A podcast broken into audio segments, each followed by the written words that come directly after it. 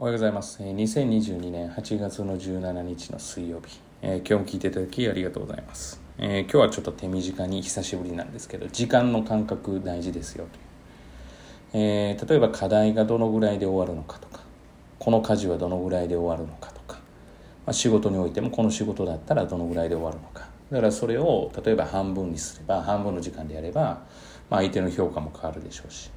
この時間の感覚っていうのは私はすごく大事だと思っています。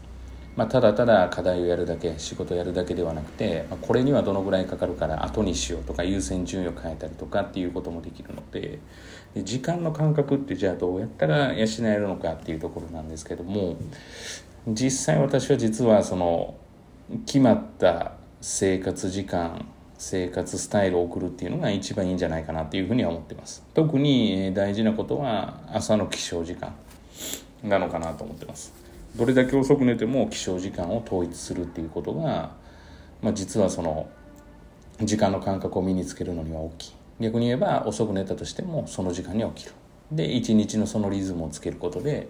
実際にどのぐらいの時間がかかるのかっていうことの時間への意識がつくのでいいことじゃないかなと、まあ、よく言う、まあ、電車なんかは定期、えー定時に来るわけで、まあ、それが日本的で日本人ってっていうマイナスの意味で捉えられることもあるんですけれどもでもその例えばこの時間でこのぐらいで起こるっていうことがこう読めれば自分の仕事に対してでも要はまあそうですね。あの見込みが立てられたり勉強に対してもこのぐらいでできるだろうという見込みが立てられたりっていうのはあるのかなと思うので特に定期テストの勉強に関してはこの感覚は大事かなと思ってます、まあ、いわゆる仕事をするにしても大事なことなのでだから時間の感覚をしっかり養って、まあ、これにはこのぐらいの時間かかるだろうというようなことを、えー毎度意識するっていうのも大事じゃないかなというふうに思います。はい、本日は以上です。今日も聞いていただきありがとうございました。ちょっと天気がですね、こちら近畿圏内は